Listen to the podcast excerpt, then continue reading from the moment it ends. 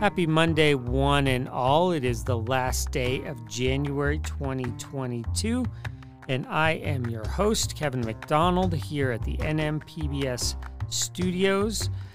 We hope that it has been a good weekend for you. We have got new content for you and new content coming this week, as always.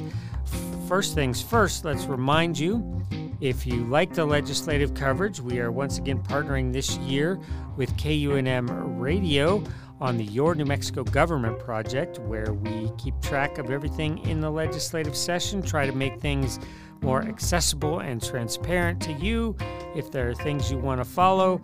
And so there are podcasts uh, coming out there Monday, Wednesday, Fridays. Again, your New Mexico Government, YNMG, available wherever you get your podcasts. So we encourage you to get signed up for that, but be looking for a new episode of that today as well. Here on the show, we're going to pick up where we left off in the last episode, talking about other legislative items. Uh, the focus of the last episode, all about the voting reform issues that are going to be coming up and talked about in the legislative session.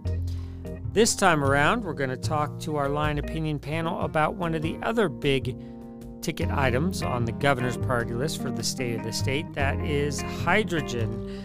Uh, Governor Michelle Lujan Grisham's talked often about wanting to become a hydrogen hub, but it is a controversial issue and a really cutting edge issue, and it all has to do with uh, natural gas drilling and capturing carbon emissions and a lot of complicated issues, uh, and whether or not it's truly green uh, with the amount of emissions that are created. So there are a lot of questions there. Lawmakers have started to take up that conversation and will continue to do so, but we wanted to uh, get the take of our line opinion panelists on this. Also, be looking tomorrow for a Facebook Live with our land correspondent Laura Paskus where we get in, uh, much more information about what this hydrogen hub really is, what the science is. Uh, so, sort of a 101 for you. So, be looking for that about lunchtime tomorrow. But here, again, as a reminder, our line panelists in our most recent show regulars Diane Snyder and Dede Feldman, both former state senators from different sides of the aisle, and Algernon D'Ammassa from the Las Cruces Sun News, a reporter and columnist there. So here they are diving in to the hydrogen hot tub.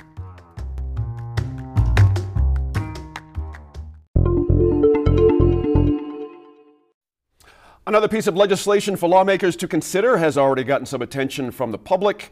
If passed, the Hydrogen Hub Development Act, as it's called, would create incentives for hydrogen production and distribution. The governor is touting this as a greener alternative to fossil fuels, but a recent study by Cornell and Stanford universities found the process of generating so-called blue hydrogen creates 20% more carbon emissions than burning natural gas or coal for heat. Now, protesters even rallied against the plan inside the Capitol during the governor's State of the State address. You might have heard about that. How difficult will it be to sell this plan Dee Feldman to the left wing of the Democratic Party that has a lot of pushback built up so far? Well, um, when you take a really complex matter like this, mm-hmm. that I believe is not really ready for prime time anyway, because it requires more study. Right. And then you have 30 environmental groups opposed. Uh, it looks like the the leadership of the Democratic legislature is opposed or feels at least that it needs more study, mm-hmm. um, then I think that it's going to be a, an uphill battle. Um, but uh, it doesn't mean it's not worth studying. Right. Uh, doesn't, and I was really encouraged that there was um, there was a MOU uh, that was issued between Los Alamos and uh, the Environment and Energy and Minerals Department mm-hmm. to study this. But at present, um, I think that uh, there are many progressives that are convinced that this uh, that this idea of hydrogen really will produce more carbon uh, at the current proposal mm-hmm. than it will uh, than it will save.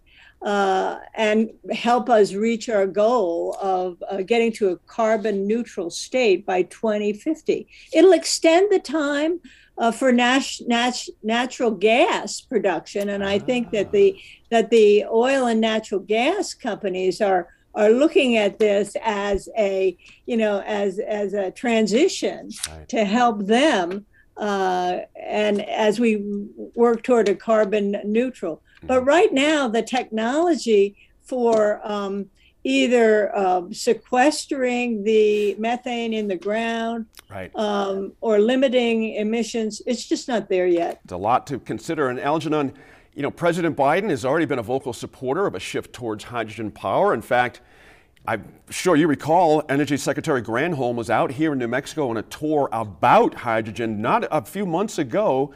They say it's a pathway to reducing carbon emissions as it becomes more environmentally safe, as Dee just mentioned. But the key here is lots of science to be worked out to make hydrogen development more efficient. How does that natural pressure play into this idea to pass this now and figure it out later? Or is it prudent for the environment to just kind of wait on this and study? You know, President Biden is a charismatic guy, mm-hmm. but physics is what we're up against, and physics is not subject to political influence or lobbying, and that's what we're up against. Mm-hmm. Unfortunately, as human beings, we are stuck in arguing about solutions in the framework of our politics, right. which is very, very much tied up in our uh, how our capitalist system incentivizes and distributes rewards and investments. Mm-hmm. And so um, we're kind of limited in our ability to grapple with the realities of climate transformation and what our true predicament is and the clicking stopwatch in terms of slowing down the heating of our planet. Mm-hmm. Hydrogen production, unfortunately, where you get into the implacability of physics, is that it takes energy to create energy. Right. And we don't really have a way of producing hydrogen as yet that doesn't put us back in the situation where we're injecting carbon uh, into our atmosphere or even showing an ability to enforce compliance with what we can do as far as sequestering carbon and assuring that the technology meets the targets that are required. Mm-hmm. Um, so there's an awful lot to talk about, but what we're up against is a hard time limit and just the implacability of physics. That's right. You know, Senator Snyder, uh, Los Alamos has been in this game for a long time of hydrogen, about 40 years. And as Senator Feldman just mentioned, several agencies, including the Environment Department, the Natural Resources Department, uh, ED, Economic Development Department, have all signed that mem- memo of agreement with Los Alamos Sandia, promising continued research focused on developing zero carbon hydrogen. Shouldn't this have come before we rolled this idea out? I mean, folks have been on this for a long time. To task these folks to do it now would seem like we're a bit behind the curve, unless I'm missing something here. No, I, I think you're accurate. I think Senator Feldman is accurate in what she said, and I think Algernon is also accurate. The thing that I see, and the reason we need to do it now, mm-hmm. is we're competing against at least 48 other states right. for that those billions of dollars that are coming from the feds yep. to set up four, just four hydrogen centers. And we want New Mexico to be one. Mm-hmm. So there there's that push that we really need to do the the legal part now. But you're right we should have been looking at this for some time because right here with the labs we have the expertise. We could have already been moving in that direction. Mm-hmm. and i'm afraid that part of it, it has gotten up, caught up in that old fight between the environmental community and the oil and gas community. And i think I think we should have put that aside and looked at hydrogen prior to coming to this point where we're really in a bit of a time crunch to have the money mm-hmm. to, to, get the money mm-hmm. from the feds to make one of the four hydrogen centers in New Mexico. So yeah, I think we're kind of putting the as the old saying goes, the cart before the horse here. But part of us I'm, I look at it, we don't have a choice. Mm-hmm. If we're going to play in the in the, with the big boys in the big game, yep. then we need to have the legal part in place. But as point. Senator Feldman said, when you have the Democratic leadership in both chambers expressing concerns about it, I wouldn't I wouldn't say this is going to pass. Mm-hmm. I think we really will put together um, a commit an interim committee that will work on it and focus on it, or a task force, something that would allow the people from Los Alamos and Sandia to also participate right. in the discussions, not just legislators. That's an interesting point there. Yeah, just a breakaway group that can folks yeah. can put their heads down and really kind of get after this. That's actually a very interesting idea. Senator Feldman, please, uh, you want to yeah. say something there? Yeah, I do. I, I think that um, we are caught in a bind here. If we want to capture the, the national uh, momentum mm-hmm. on this, but we have to be very careful. It's not just a matter of establishing a legal framework, it's a matter of nine different tax breaks and incentives and cuts that are going to be given uh, for many years to the developers of these facilities and uh, this new uh, unproven uh, fuel source. Mm-hmm. So that's that's the bind we're always in in terms of economic development. We give all these tax cuts and all these uh, all these breaks, incentives, uh, and bonds and so on to uh, companies. We're hungry for the job. We want that facility at Escalante uh, out near Prewitt to be uh, used again and jobs there, but we have been burned so many times in the past by by that kind of action. That's right. The but two words yellow yellow cake come to mind. Exactly yeah. right. yeah. Senator, but sometimes mm-hmm. we win. We sometimes we win. Right. We, look at all the fights that went on about the movie industry and the tax break and stuff. Mm-hmm. And it took them a while, but they're becoming successful for New Mexico. Good point. Al- Algernon, Algernon, a point here. How big is this hydrogen opportunity? The one thing I'm missing here, I'm waiting to hear from this administration or anybody else, is what are we talking about here? If we, if we invest, invest, invest, is this a sure thing? Is this going to be leapfrogged by something else down the road? I mean, how, how in should we be on this? Is, is it huge? Is it going to you know, be New Mexico's number one, you know, moneymaker? What's your, what's your sense of it? Opportunity to do what? Thank you. And for whom? Uh, is this an opportunity to reduce carbon emissions that are heating the planet, that are uh, creating, putting us on an untenable course to where uh, global climate change is going to impact our civilizations? Mm-hmm. I don't know. Is there an opportunity for some actors to make money?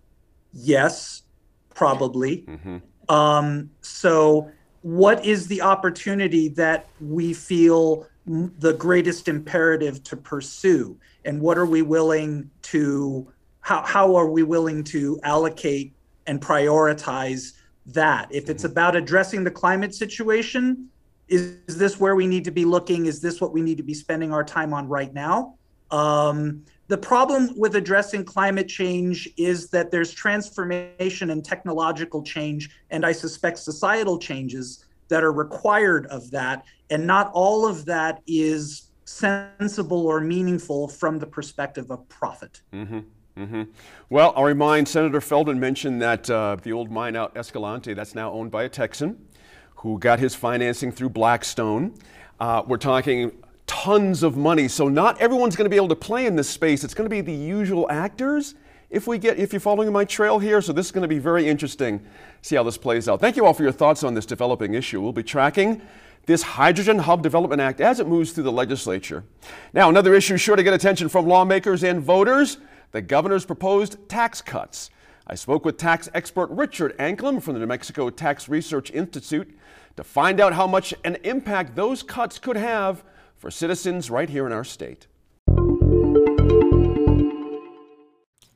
Again, if you don't already subscribe to follow us and like us on Facebook, encourage you to do that so you can be there for more on the Hydrogen Hub discussion tomorrow, 11:30 with Laura Paskus. Uh, uh, there on Facebook Live or YouTube Live if you prefer and want to follow us there. We'll be in both those places. So stay tuned for that. In the State of the State address, the governor also pointed out this year about her proposals for tax cuts, primarily gross receipts tax, which hasn't been cut in decades, and Social Security tax cuts.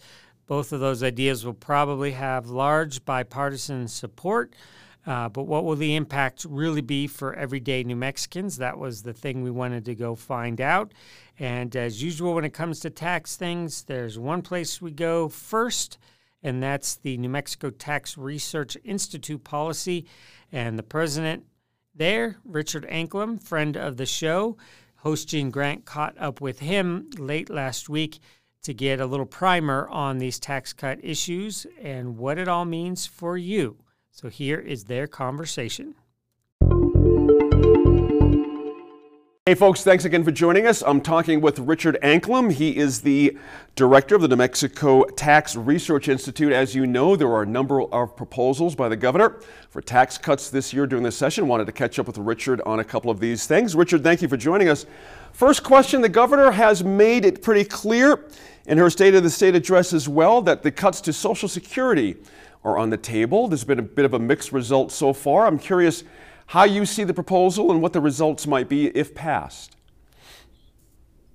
Well, there's four or five proposals at least right. on the table right now. Um, some limit the amount of income that is applied. One applies at least one um, a tax increase on cigarettes, I believe, um, to offset the cost of the of the deduction it's a curious question. You know, it, it's it's like any any tax questions because you have winners and losers, um, mm-hmm. or in this case, winners because we have excess dollars. But at the end of the day, you know, three four years from now, you have to pay for everything some way. So, as a tool to help poor families, uh, retired families, uh, it's it's not very useful because most poor retired families don't pay any tax on their Social Security. Mm-hmm. Uh, as an economic development tool, um, it's more attractive. It checks a box, you know, with uh, um, people, you know, that are looking for that sort of thing.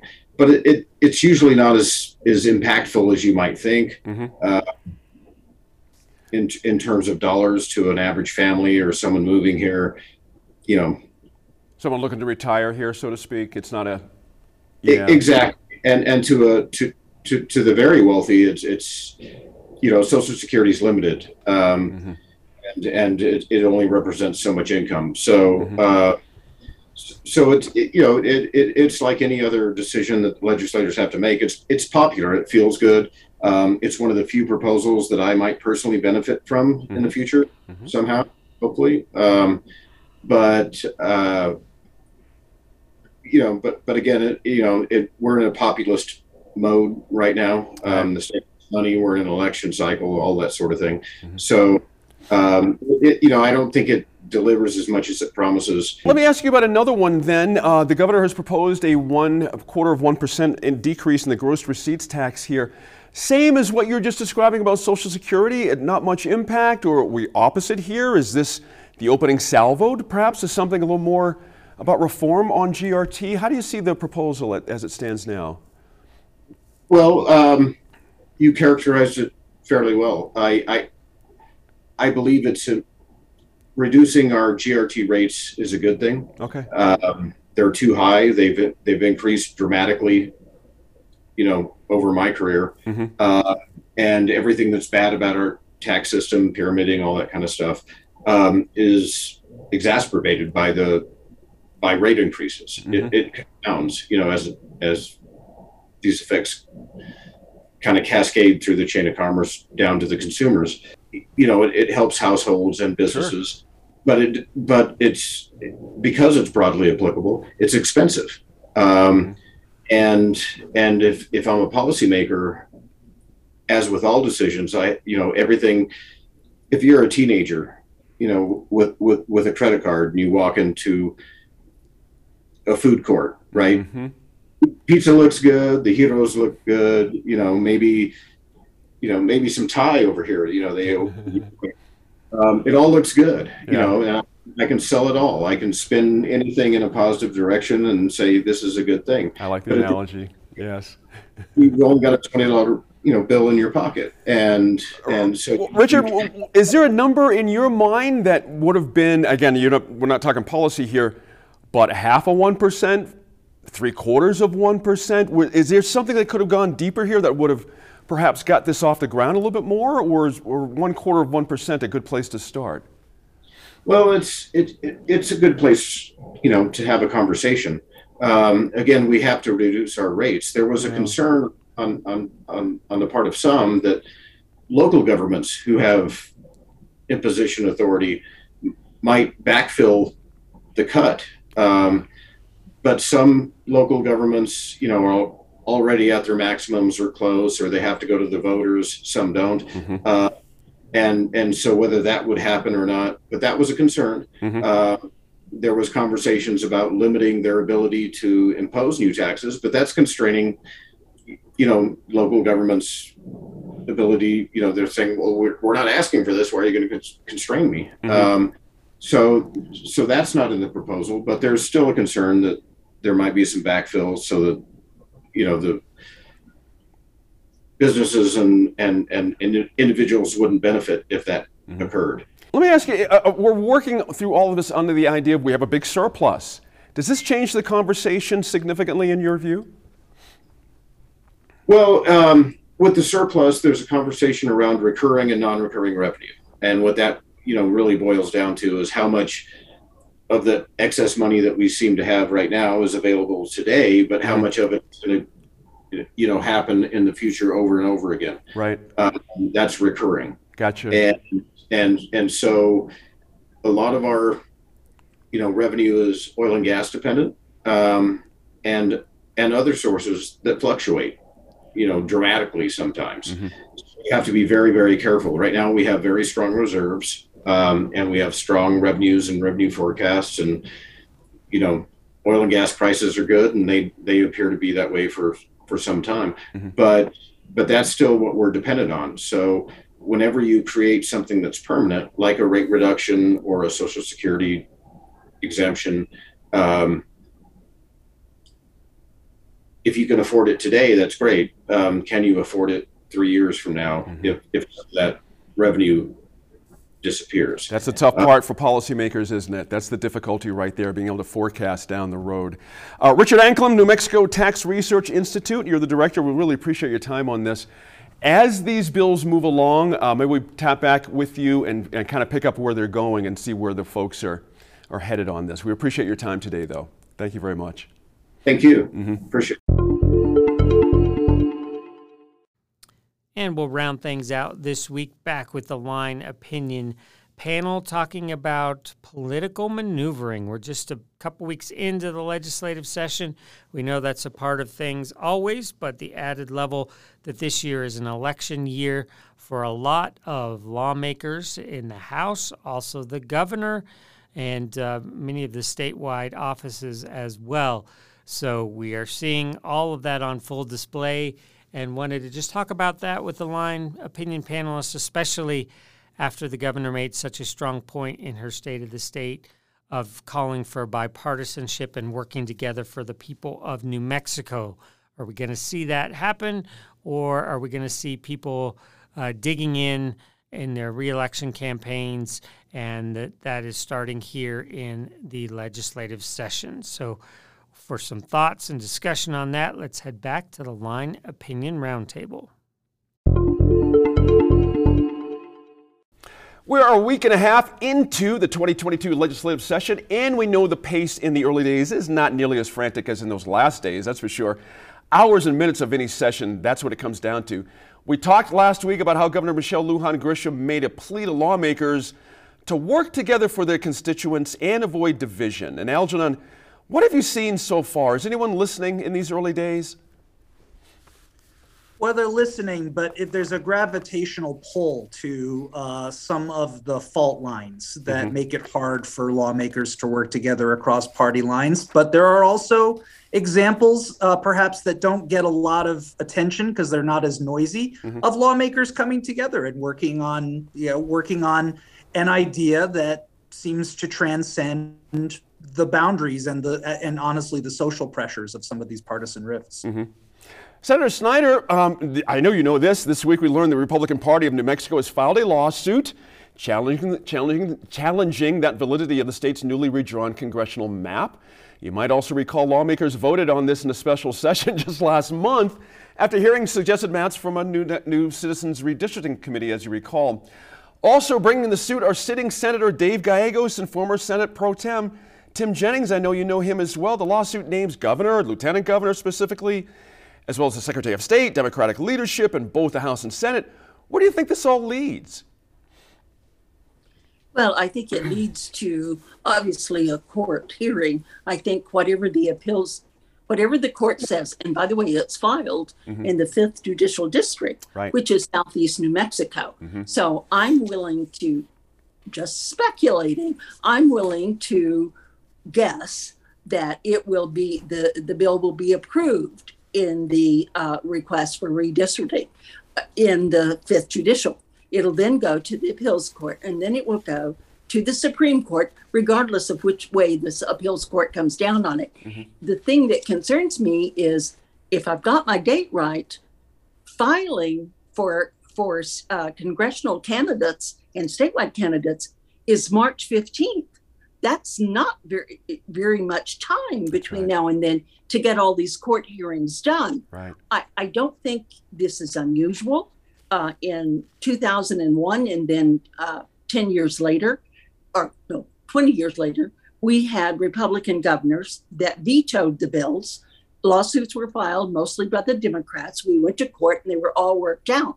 And the last one was uh, 2011, where the courts actually drew, had had someone draw the the new districts. Uh, I particularly remember because they took they changed my Senate district and literally took a little curve out and took me out of my mm-hmm. district. Right. So I couldn't run against the incumbent.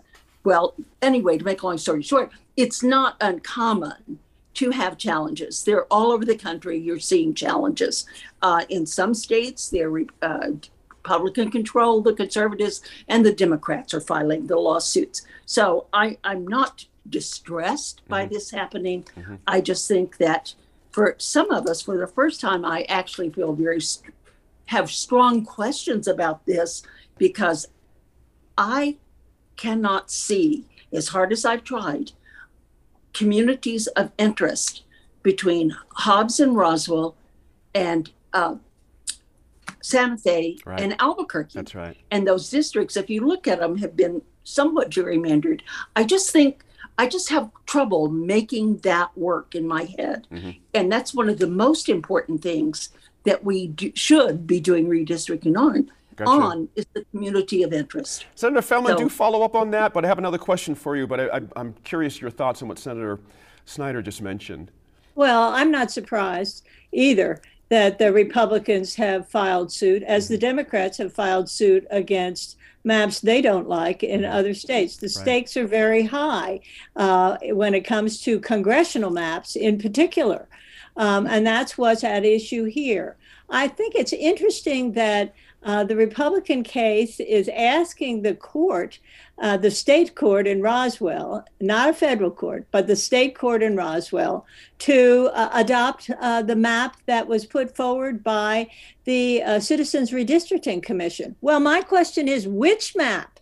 Do they want the court to adopt? Because the they had three maps for the congressional district, and one of them was uh, much more uh, divided when it comes to communities of interest than uh, than the uh, map that was adopted by the legislature and signed by the governor. Mm-hmm. So I think that they've they've kind of you know uh, that's a problem there.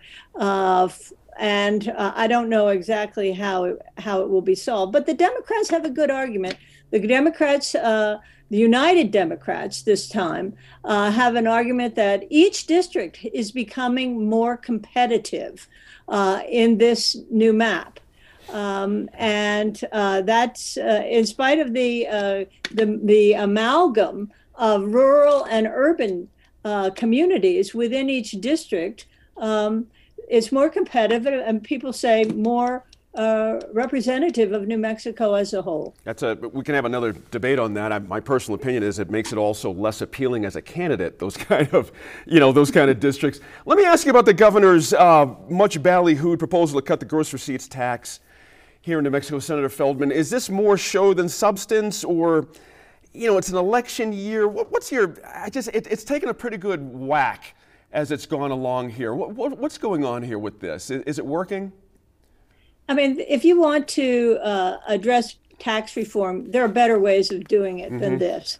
Uh, this is uh, a small, uh, a small uh, decrease in gross receipts tax. Um, I would rather see uh, major, uh, major uh, offensives against um, the um, double taxation that some businesses uh, find. And uh, I also don't think that the Social Security tax eh, cut that is being uh, supported by the governor is that Right. meaningful for middle class people. Uh, so I, you know, I'm not, I'm not that impressed, uh, and I and they do seem like they're um, targeted more to the election than to achieving real results. And uh, Algernon, on Wednesday, we also saw Republicans hammer House Democrats for tabling a bill that would have put a vote to measure to clarify the now controversial bail form measure that voters passed in 2016. And Representative Bill Rehm dropped a press release message of basically, quote, so much for the governor and Democrat leaders, and quote, talk of cracking down on crime. Uh, that's just one bill and one issue, but is, is it a sign of something? Well, I think it's a sign that um, crime is still a very potent political issue. Um, it is because, in part, because it is something that the public is genuinely concerned about. Uh, public safety is a, is an important matter, and there are very conflicting ideas about who should bear the burden of deciding whether somebody who has been charged with a very serious crime uh, can go free or not. Um, and the the problem, of course, is that this is very easily demagogued. Uh, there are very different views in terms of the legality and um, the civil freedoms uh, principles. Uh, but there's also there's a tension between that and the desire to make people feel as though they're being safe from dangerous people that they don't know a whole lot about, and that makes it very potent and and there's a high vulnerability of an important issue being worked out in the political framework Yep. rather than in a, uh legal framework. See the that's theme we got going here? and- There's a theme here, isn't there, and how these things are handled. Uh, Senator Snyder, just got a little bit of time here, but the governor recently signed up to be a substitute teacher, as you know. I got a lot of press out there in the national coverage uh, at Salazar Elementary in Santa Fe, of course. A way of setting an example for others to help with teacher shortages. Did it work?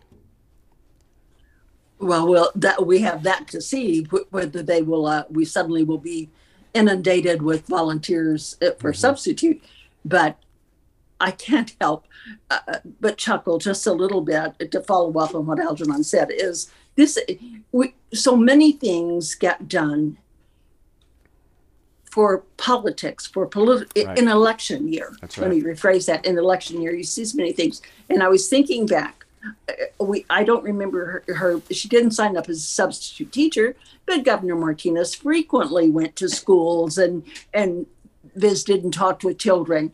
I couldn't think of a single time when Governor Richardson did, but I do know that Alice King used to go and Oh, yeah. do Oh, yeah. these kinds Yeah. things. Not not Governor King, but mm-hmm. Alice would go and do these kinds of things. And I just think it's the for me the public safety bills great ideas, many of them. But if you go back and look, every bill to address every single issue in the pu- governor's public safety package was introduced over the past 12 years by Representative Bill Rehm, who is a former law enforcement uh, official. You got about 10 seconds if you. Okay, if we really wanted to make uh, public safety changes, we could have done it by working together. Mm-hmm. I'm afraid that it looks like they're just political opportunities. I hear you. Thanks again to our line panel, as always. This week, be sure to let us know what you think about any of the topics. A lot of interesting stuff here that we covered. Let us know how you feel about it on our Facebook, Twitter, or Instagram pages.